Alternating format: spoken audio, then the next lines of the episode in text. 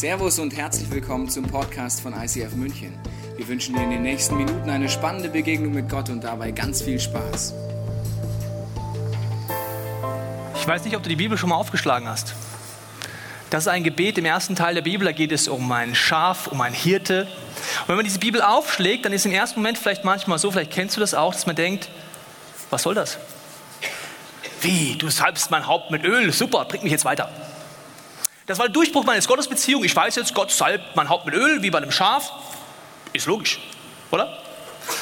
Ich lese manchmal die Bibel und denke mir, hm, was hat das jetzt mit meinem Leben zu tun? Ein Hirte vor ein paar tausend Jahren schreibt ein Gebet auf, aus der Sicht eines Schafes, wie es ein Hirten empfindet, und ist der Meinung, dass das im biblischen Text mir hilft für meine Gottesbeziehung. Und dieses Bild von Hirte und Schaf zieht sich durch die ganze Bibel durch. Jesus sagt von sich, ich bin ein guter Hirte. Gott sagt das immer wieder, ich bin wie ein guter Hirte. Und deswegen steigen wir in dieser Serie in den letzten zwei Wochen und in den nächsten Wochen ganz tief ein in den Background. Was heißt das eigentlich? Dass Gott ein Hirte ist, dass ich wie ein Schaf bin. Heißt es, ich soll rumlaufen und sagen, Mäh, Mäh. Wahrscheinlich nicht. Ja? Man braucht die Idee, was es bedeuten kann. Und ich äh, habe mich wieder neu motivieren lassen für das Thema, als ich Folgendes herausgefunden habe. Und zwar habe ich herausgefunden, dass ein paar Hirten in Irland vor einigen Jährchen, denen war es langweilig auf der Weide. Und dann hat der eine gesagt, komm, wir machen ein neues Spiel. Und zwar, wir nehmen so Papierknüller, die machen wir zusammen, und dann nehmen wir unseren Hirtenstab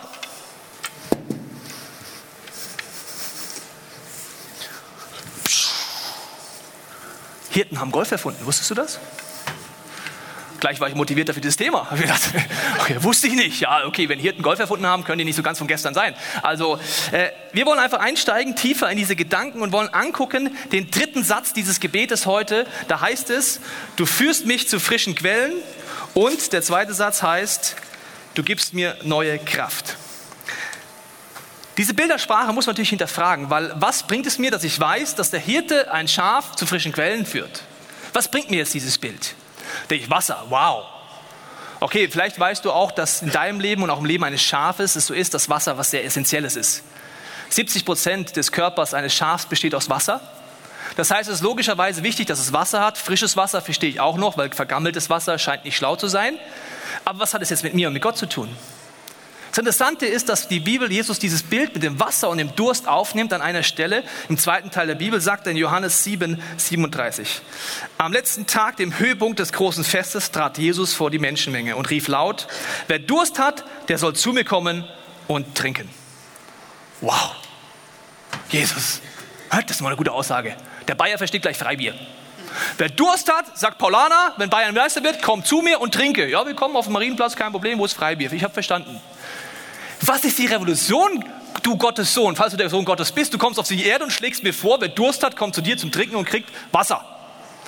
Moment, Jesus, also Wasser gab es schon vor dir? Gab es nach dir? Und wir merken gleich, das kann er nicht meiden. Der Autor des Psalmes 23 sagt an anderer Stelle mal, wie ein Hirsch nach frischem Wasser lechzt, so sehne ich mich nach dir, o oh Gott. Ja, ich dürste nach Gott, nach dem lebendigen Gott. Durst nach Gott.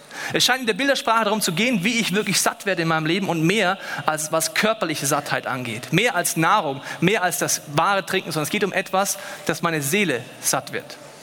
Wir wollen in diese Bildersprache eintauchen und überlegen, warum steht das in der Bibel? Und es gibt drei Arten, wie ein Schaf trinkt. Ich weiß nicht, ob du diese Arten kennst.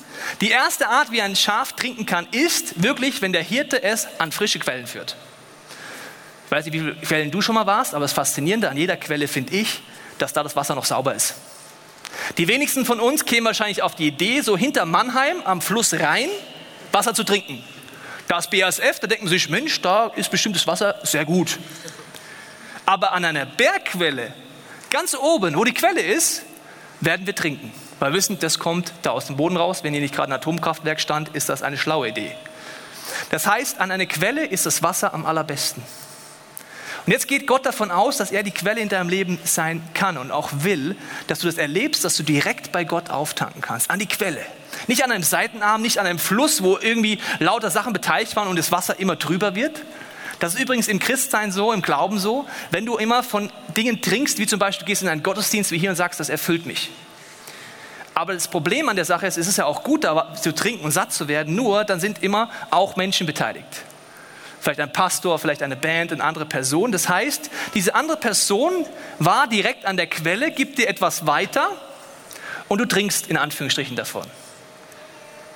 Ist nicht ausschließlich das, was Gott für dich vorhat. Die Revolution des zweiten Teils der Bibel ist es, dass Jesus sagt, durch mich kannst du direkt zu Gott kommen. Und wenn das jetzt stimmt, was ich dir sage, dann wäre das eine Revolution. Dass du direkt durch Jesus bei Gott andocken kannst dass du dieses Gottesdienst und all die Dinge, wo du auch sagst, das ist wie frisches Wasser für mich, als Ergänzung hast zu deiner persönlichen Gottesbeziehung. Quellen sind etwas Faszinierendes, aber das ist etwas, was ich auch gleichzeitig immer wieder rausfinden muss. Was sind denn diese Quellen? Das Problem an einem Schaf ist, es ist ein Gewohnheitstier. Hat mit uns Menschen natürlich nichts zu tun. Ne? Wir sind keine Gewohnheitstiere. Schaf Gewohnheitstier. Das heißt, wenn es einmal die Quelle gefunden hat, weil der Hirte sagt, komm mal mit, Schäfchen, da vorne ist die Quelle, da geht der Pfad zur Quelle. Weißt du, was das Schaf dann immer macht? Es geht immer den gleichen Weg zur Quelle. Stapf, stapf, stapf, trink, trink, trink. Es ist ein Gewohnheitstier. Ich habe es verstanden. Der Hirte zeigt mir das einmal, das Schaf checkt dann, okay, es ist meine Aufgabe, wenn ich diese Quelle entdeckt habe, auch hinzugehen. Soweit habe ich das verstanden. Aber ich möchte immer den gleichen Weg, bloß nichts Neues. Bloß nicht zu viel Veränderung in meinem Leben. Ich möchte immer den gleichen Weg gehen. Ich glaube, so ist es auch in deinem meinem Leben oft, wenn du Dinge mit Gott erlebst, Quellen entdeckst, wünsche ich mir, dass diese Quelle einfach immer den gleichen Zugang hat. Das ist die gleiche Logik, wie wir uns wünschen, wenn du über die verliebt bist, dass du sagst, okay, wir haben uns kennengelernt, wir haben uns verliebt und Qualitätszeiten, also wirklich an der Quelle der Liebe sein als Paar, machen wir immer auf die gleiche Art und Weise. Wir versuchen immer den gleichen Weg aus. Also zum Beispiel, du verliebst dich frisch und merkst, beim Giuseppe, beim Italiener, da gehen wir halt jetzt immer jeden Dienstag hin und um 19.15 Uhr essen wir Pizza Salami, meine Frau Pizza äh, Margarita. Wir trinken den gleichen Rotwein und wir fragen einfach, und was hast du gestern gemacht? Und diese Quelle der Liebe versuchen wir dann über Jahrzehnte genau gleich aufrechtzuerhalten. Ich weiß nicht, ob das in deinem Leben klappt. In meinem nicht. Es muss sich ab und zu was verändern. Hier heißt es, du führst mich zu frischen Quellen. Da gibt es immer wieder eine Dynamik dazwischen, neue Dinge auszuprobieren. Das Schaf, das Problem ist, wenn es immer den gleichen Weg geht, ist folgendes. Erstens, es macht seine Tapserchen da in diesen Boden rein, in der Nähe der Quelle, und da gibt es kleine Pfützchen in seinem Abdruck. Dort kommen Parasiten hin, da kommen Bakterien hin. Und wenn ein Schäfchen dann wieder dort dringen will, wird es immer weniger eine frische Quelle. Es wird immer mehr eine verdreckte Quelle und es wird krank. Es kriegt Durchfall oder im schlechtesten Fall stirbt es sogar dran. Das zweite Problem, das ein Schaf hat, mein Sohn würde sagen, es macht Keck-Keck.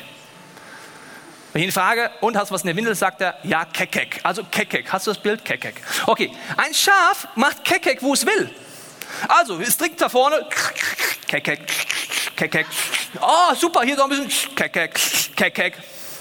Das Schaf versaut seine eigene Quelle auf die Dauer. Das heißt, diese Quelle bringt ihm immer nichts mehr, weil da auch Keckek rumschwimmt und weil da einfach Bakterien sind und so weiter. Und ein guter Hirte weiß das und sagt rechtzeitig, wir müssen eine neue Quelle suchen. Das mag übrigens kein Schaf.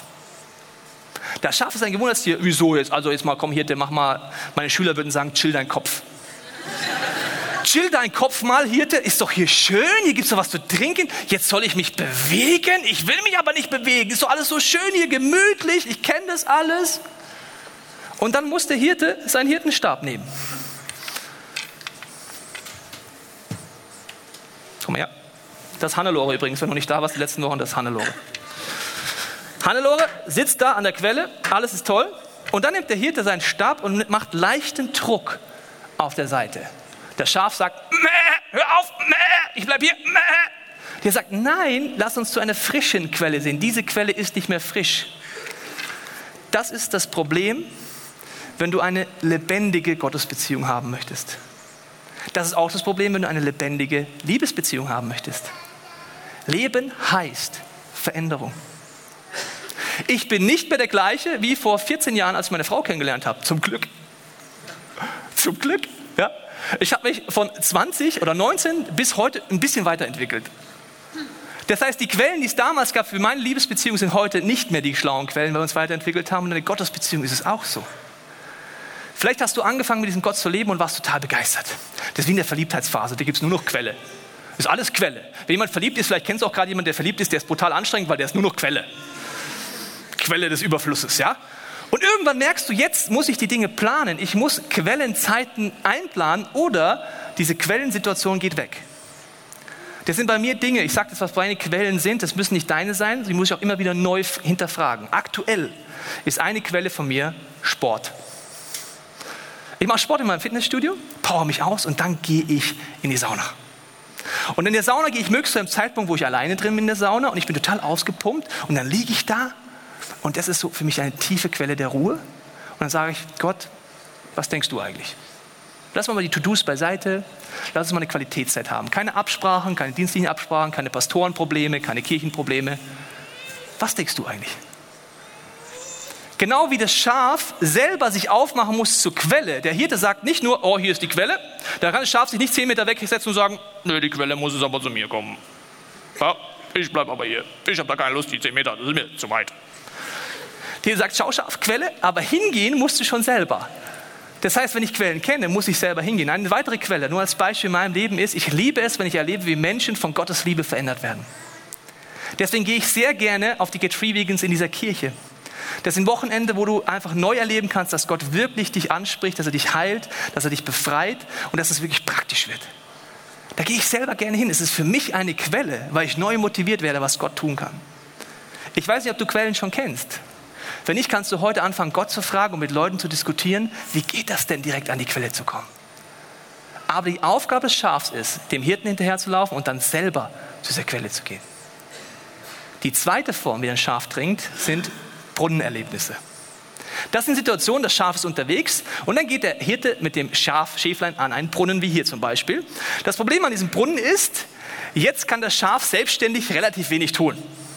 Das kann schon anlaufen sagen, I'm Superman, ich springe einfach über die Mauer rüber, free falling, einfach jump in the pool und dann ersäuft er unten drin. Also ein Schaf kann nicht selber Wasser ausschöpfen. Es braucht den Hirten, der hingeht, sagt, Schäfli, Schweizer würde sagen, kommet, Deutscher, komm, und schöpft Wasser raus. Und sagt, ich gebe dir jetzt Wasser. Das sind Gottes Erlebnisse, wo Gott anfängt in deinem Leben zu wirken. Vielleicht hast du ihn danach gefragt, vielleicht auch nicht. Das sind tiefe Brunnenerlebnisse, wo Gott selber sagt, jetzt nicht Quelle, die ich dir gezeigt habe, selbstständig hingehen, ich bin gerade mal aktiv, ich bringe dir das Wasser. Als wir diese Kirche angefangen haben vor ein paar Jährchen, hatte ich eine Situation, wo ich Diskussionen hatte mit anderen Leuten aus anderen, aus anderen Kirchen. Die haben immer gesagt, äh, welche Gründe es gibt, warum ich diese Kirche nicht anfangen darf, was davon schwierig ist, was weiß ich, lauter so Punkte. Und dann hatte ich wieder so eine Diskussion und ich war total niedergeschmettert, saß an meinem Schreibtisch und habe gesagt, Jesus, irgendwie habe ich keine Lust mehr. Mit jedem, den ich gerade rede, sagt, was willst du eigentlich? Warum willst du eine neue Kirche anfangen? Braucht es überhaupt? Gibt doch genug Kirchen. Und habe gesagt, Jesus, also ich persönlich habe jetzt keine Lust mehr. Ich warte jetzt einfach hier. Ich brauche einen Gott, der an den Brunnen geht und zu mir kommt. In diesem Moment klingelt das Telefon und ein Freund von mir, der mich damals wie ein Coach begleitet hat, ruft mich an. Er war ein Coach von mir, das heißt, bis dahin habe immer ich ihn angerufen und seitdem habe auch immer nur ich angerufen. Er ist mein Coach. Er ruft mich an, sagt, ey Tobias, ich habe gerade für dich gebetet. Kann es sein, dass es dir nicht so gut geht? Ja? Ich habe gerade so den Gedanken, dass du gerade, als ich gebetet habe für dich, dass du fast schon so ein bisschen Schwere hast und daran zweifelst, ob das, was auf deinem Herzen von Gott ist. Ja? Und ich möchte dir nur einen Gedanken weitergeben, halt an dem fest, was deinem Herzen ist. Und ich möchte jetzt dafür beten, dass du nicht mehr traurig bist und dass du die Zweifel hinter dir lassen kannst und den Schritt gehst, den Gott dir aufs Herz gelegt hat.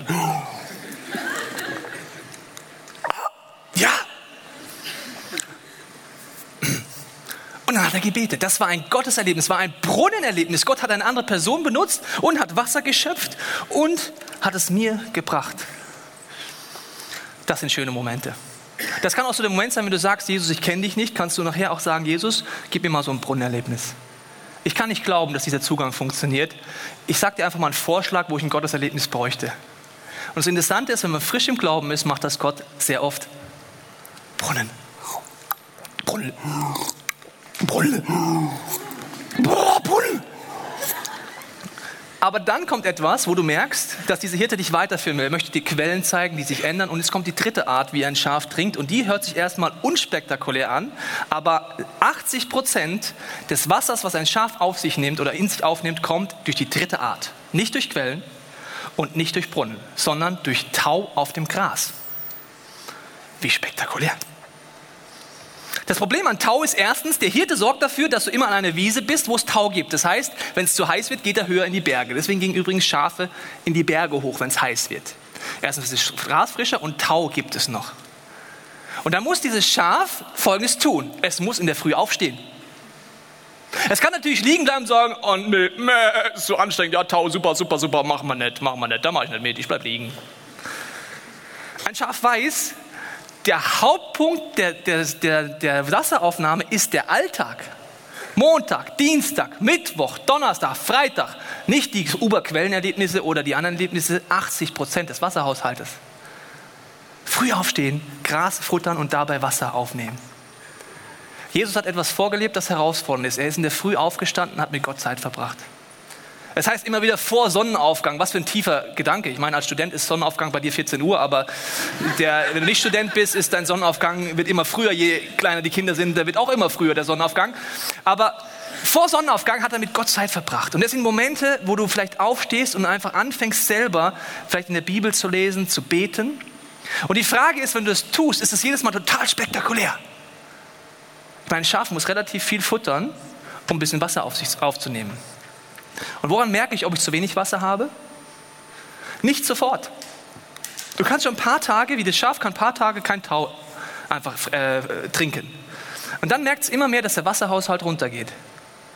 Niemand trocknet über Nacht aus. Niemand. Es ist ein Prozess, der über Wochen, je nachdem wie viel du noch trinkst, über Monate. Für mich ist das so die Herausforderung zu sagen, wie schaffe ich das, einfach morgens selber mit Gott Zeit zu verbringen. An dynamischen Gottesbeziehungen ändert sich das auch. Ich mache das so, dass ich aufstehe und die Bibel lese und immer wieder neu fragen muss, was lese ich denn jetzt Gott? Ich persönlich bin nicht der Typ, der 100 Jahre lang einen Bibelleseplan nimmt und sagt, jetzt nehmen wir Kapitel 1, 2, 3, 4, 5. Das habe ich am Anfang gemacht, einmal durchgelesen. Aber es klappt nicht immer gleich. Ich muss immer wieder überlegen, wie lese ich die Bibel. Im Moment ist es so, dass meine Frau und ich uns entschieden haben, dieses Taumoment am Morgen gemeinsam uns zu ermöglichen. Wir wecken uns gegenseitig auf, dann macht meine Frau einen Kaffee, wir setzen uns auf die Couch und wir beten gemeinsam für den Tag, für alles, was anliegt. Ist es dann immer so, dass ich denke, wow, das war der Durchbruch meines Lebens. Ich hatte eine Offenbarung, die hat mein Leben total, verändert. Also jetzt ist gerade eben ein Engel 3D-Chor mir entschieden. Jesus kam persönlich leibhaftig in mein Wohnzimmer und sagt, gehe hin in deine Arbeit und verkündige, keine Ahnung was. Nö. Manchmal ist vollkommen unspektakulär. Ja, Bibelstelle, habe ich es nicht so ganz verstanden. Hm? Habe ich halt gebetet. Das sind so kleine Schlückchen, Tau. Das ist nicht so, oh, kleiner Schluck. Ich merke es erst, wenn ich damit aufhöre. Ich merke erst, wenn ich eine Zeit lang nicht morgens mit Gott starte, dass es einen Unterschied macht. Wenn du das noch nicht kennst, frag heute unbedingt jemand, wie machst du das denn? Wie geht das denn eigentlich, diese Taumomente zu genießen? Drei Arten, wie ein Schaf trinkt. Und die dritte ist die Hauptart, der Alltag. Nicht die Quellen, die Qualitätszeiten, die kann ich einplanen. Auch nicht die Brunnenerlebnisse. Die kommen und gehen. Im zweiten Teil dieses Verses heißt es nun, nicht nur du führst mich zu frischen Quellen, sondern du gibst mir auch neue Kraft. Wie geht das denn jetzt? Und dazu habe ich dir ein kleines Video mitgebracht. Ich war ja auf einer Alm in der Schweiz unterwegs, um rauszufinden, beim Original Schafshirten aus der Schweiz, was denn das alles bedeutet. Er sollte mir immer erklären, Hirte, Schaf, erklär mir mal. Und einen tiefen Punkt, den er mir erklärt hat, möchte ich in diesem Video dir zeigen.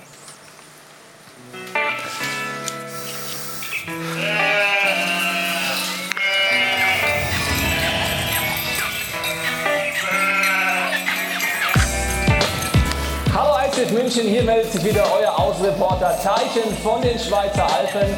Wir sind weiter im Psalm 23 unterwegs und zwar heißt es da, du führst mich zu frischem Wasser, zu frischen Quellen. Wir haben mitgekriegt, dass das Schaf hier ein Gourmetschaf ist, ein Feinschmeckerschaf, das nimmt nur das beste Futter. Und beim Wasser ist es so ähnlich. Ein Hirte überlegt sich immer, wo ist eine sehr gute Quelle, wo ist frisches Wasser, wie zum Beispiel hier dieses wunderbare Schweizer Wasser. Das kann man noch trinken. Für uns Großstädter fast unvorstellbar. Aber dieses frische Wasser ist nicht überall. Und wenn ein Schaf sehr starken Durst bekommt und es gibt kein frisches Wasser, dann wird es schlechtes Wasser trinken. Und dann kann es sein, dass es Würmer bekommt, dass es Bakterien bekommt und Durchfall. Dieses Durchfall wird dazu führen, dass dieses Schaf abnehmen wird, im schlechtesten Fall sterben wird. Ein Hirte schaut also, wo haben wir Wasser, wo haben wir gute Weiden, aber er achtet auch darauf, dass das Schaf nicht zu fett wird.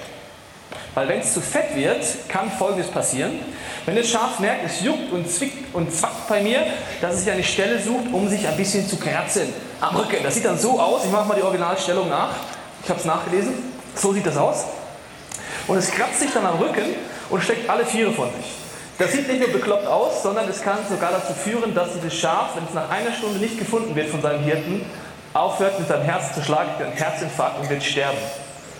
Also der gute Hirte sagt, ich versuche natürlich meine Schärfe so gut aufzustellen, dass sie gutes Wasser haben, gutes Essen haben, dass sie nicht zu fett sind, nicht zu dünn sind, sondern dass sie aufblühen. Und das liebe ich an diesem Hirten, an diesem Jesus und werden uns heute weiter anschauen, was dieser Gott noch für dich parat hat.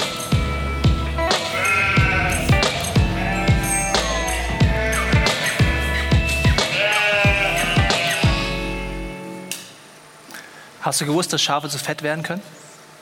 Das Problem ist nicht, dass das Schaf mal kratzt. Jedes Schaf sucht sich eine Kuhle und kratzt am Rücken. Das Problem an einem zu fetten Schaf ist, dass das Drehmoment schwierig wird. Wenn es fett ist und es liegt am Rücken, wie hier Hannelore, Hannelore, hallo, Hannelore, liegt schon auf dem Rücken.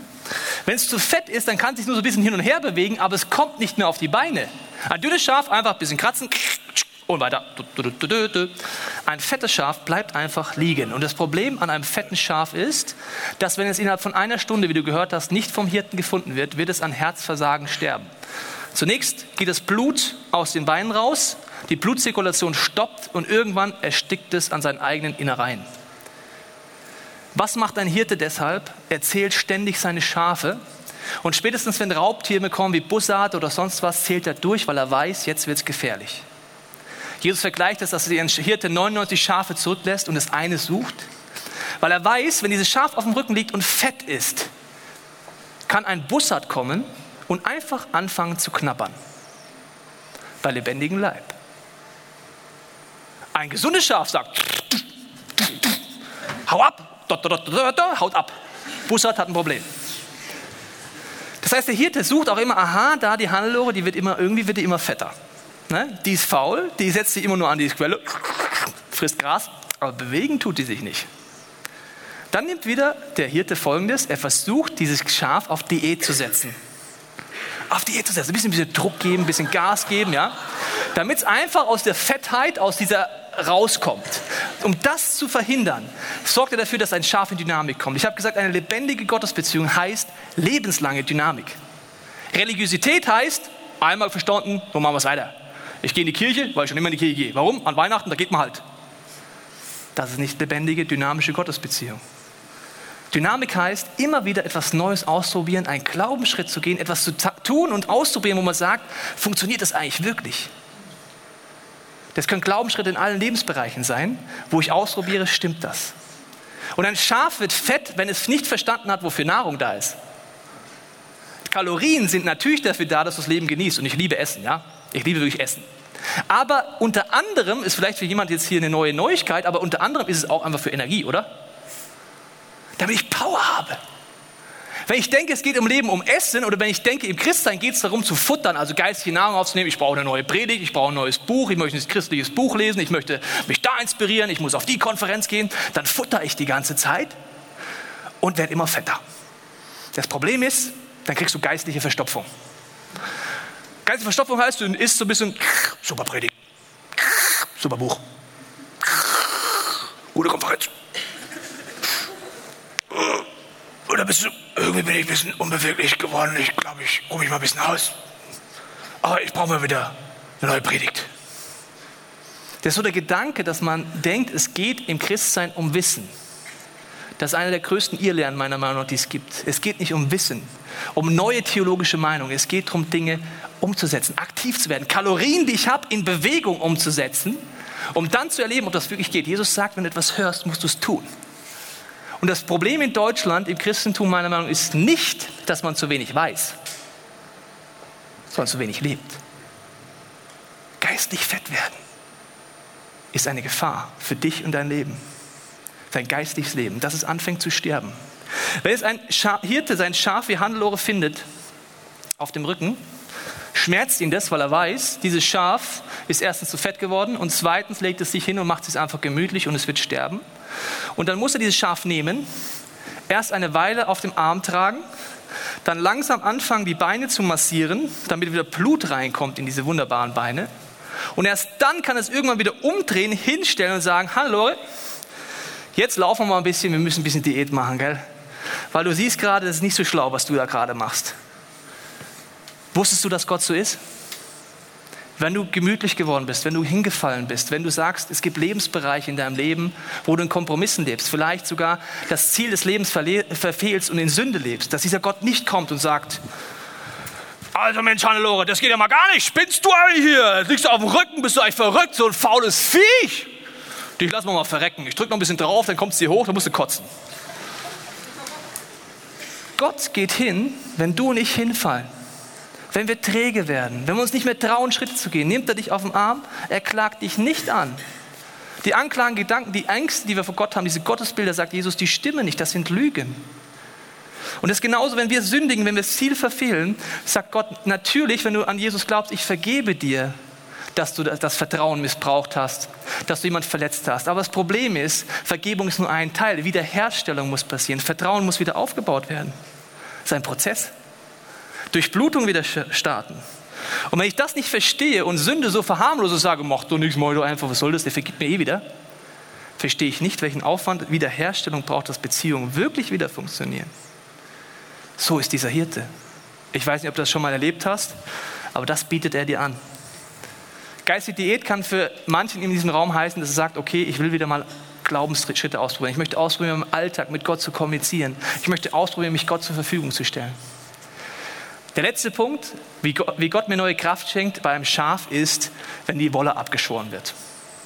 Kein Schaf mag es, wenn die Wolle abgeschoren wird, wie zum Beispiel das Schaf Schreck. Ich weiß nicht, ob du von ihm gelesen hast. Schreck lebt in Neuseeland und er hat es sechs Jahre lang geschafft, sich vor der Schafschere zu drücken. Und als wir ihn gefunden hat, sah er so aus. Das ist keine Fotomontage. Schreck hat es sechs Jahre lang geschafft, nicht die Wolle abzugeben. In Neuseeland war er der Held. Man hat Fernsehstudios eingerichtet für ihn. Man hat ihn gefilmt. Shrek, you are the one. Sechs Jahre bist du davon gekommen vom äh, Wolle abgeben. Warum macht es denn ein Hirte, die Wolle abnehmen? Er macht es nicht, um zu sagen, Mensch, scharf, nackt siehst du aber schön aus. Sondern er weiß, wenn die Wolle so weiter wächst und wenn Schreck nicht gefunden worden wäre, wäre er gestorben an der Last der Wolle und an dem, dass seine Wolle immer mehr verfilzt, dass immer mehr Dreck reingekommen wäre und er wäre auf Dauer auch draufgegangen.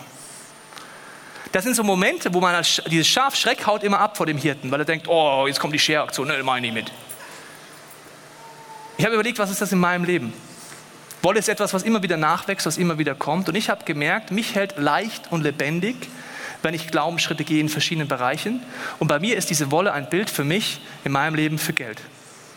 Kann bei dir auch etwas anderes sein. Ich merke, wenn ich Glaubensschritte im Geld gehe, hält mich das jung, hält mich dynamisch, hält mich frei vom Materialismus. Das kann mal wenig sein, das kann mal viel sein, aber das hält mich dynamisch in meiner Gottesbeziehung. Der Schöne Wolle ist, sie wächst wieder nach, sie ist wieder frisch und diese Last, der es auch von Geld in deinem Leben aus, ausüben kann, die geht davon weg. Ich weiß nicht, was es bei dir heute bedeutet, aber ich möchte dich einladen, einfach mal dein Leben zu reflektieren. Wenn du sagst, ich kenne diesen Jesus nicht, ich kenne auch nicht, was es heißt, dass man wirklich in deinem Herzen eine Gottesbeziehung überhaupt haben kann, kannst du während diesem nächsten Song, den die Band spielen wird, einfach mit Gott über diesen Punkt reden. In diesem Song heißt es, wann fängt mein Leben an? Die Antwort von Jesus ist, wenn du eine Entscheidung triffst. Er fragt die Menschen immer, was willst du? Wenn du merkst, du bist wie geistlich fett geworden vielleicht, oder die Wolle erdrückt dich fast, oder du merkst, ich kenne zwar so Quellen, aber ich nutze sie nicht in meinem Leben oder ich kenne sie nicht mal. Oder du merkst, diese Tau am Morgen, das nutze ich gar nicht. Egal was er ist, Jesus fragt dich immer, was willst du? Hat er zu Lebzeiten gemacht und fragt auch heute Morgen. Du kannst sagen, Jesus, ganz ehrlich, so sieht es gerade aus in meinem Leben. Vielleicht liegst du auch gerade auf dem Rücken, bist verletzt, bist hingefallen und sagst, Jesus, ich kann nicht mehr aufstehen. Hilf mir. Die Entscheidung, die du triffst, ist, Gott, ich will. Und dieser Jesus macht ein Angebot, das finde ich faszinierend. Er sagt, selbst wenn du nicht willst gerade, kannst du mich noch bitten, dass du willst. Aber mehr kann ich nicht mehr tun für dich. Du musst eine Entscheidung treffen. Wann fängt dieses Leben an? Dieses Leben mit Gott wieder neu oder zum ersten Mal? Ich lade dich ein, bei diesem Song darüber nachzudenken und deinem Herzen mit Gott das zu diskutieren, was dich beschäftigt.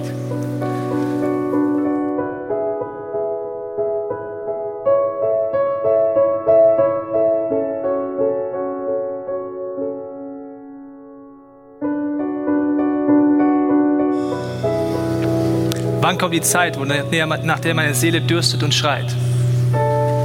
Ich glaube, dass es heute Morgen einigen so geht, dass sie sagen, ich merke irgendwie, in meiner Gottesbeziehung ist irgendwie ein Stillstand drin. Ich fühle mich echt so ein bisschen, als hätte Gott mich auf Diät gesetzt. Da möchte ich einladen zu sagen, okay, Jesus, zeig mir mal, wie ich wieder aktiv werden kann. Vielleicht einen Schritt, den ich schon länger weiß, dass er dran ist, ihn einfach zu gehen. Vielleicht ein Glaubensschritt, vielleicht etwas in Ordnung zu bringen, eine Beziehung anzugehen, eine Verletzung anzugehen, ich weiß es nicht. Aber ich lade dich ein, einfach zu sagen, Jesus, hier bin ich, veränder mich. Dafür möchte ich jetzt noch beten.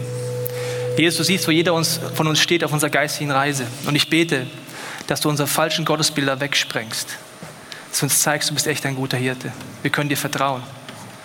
Ich bete für jeden Einzelnen, ganz egal, wo er heute steht, mit dir, dass wir Schritte gehen können, dass wir sagen können, Gott, hilf mir zu wollen oder ich will wirklich einfach in diese Quellen eintauchen. Ich möchte diese Brunnenerlebnisse neu erleben oder ich möchte dieses Tau am Gras am Morgen neu nutzen oder zum ersten Mal nutzen. Und auch da, wo wir vielleicht geistig zu fett geworden sind, wo uns das fehlt, praktisch zu werden, zu hören und zu tun, will ich, dass du jeden von uns jetzt individuell zeigst, Heiliger Geist, welcher Schritt dran ist. Wir hoffen, dass dir diese Predigt weitergeholfen hat. Wenn du Fragen hast, kannst du gerne an info at icf-moenchen.de mailen und weitere Informationen findest du auf unserer Homepage unter www.icf-moenchen.de.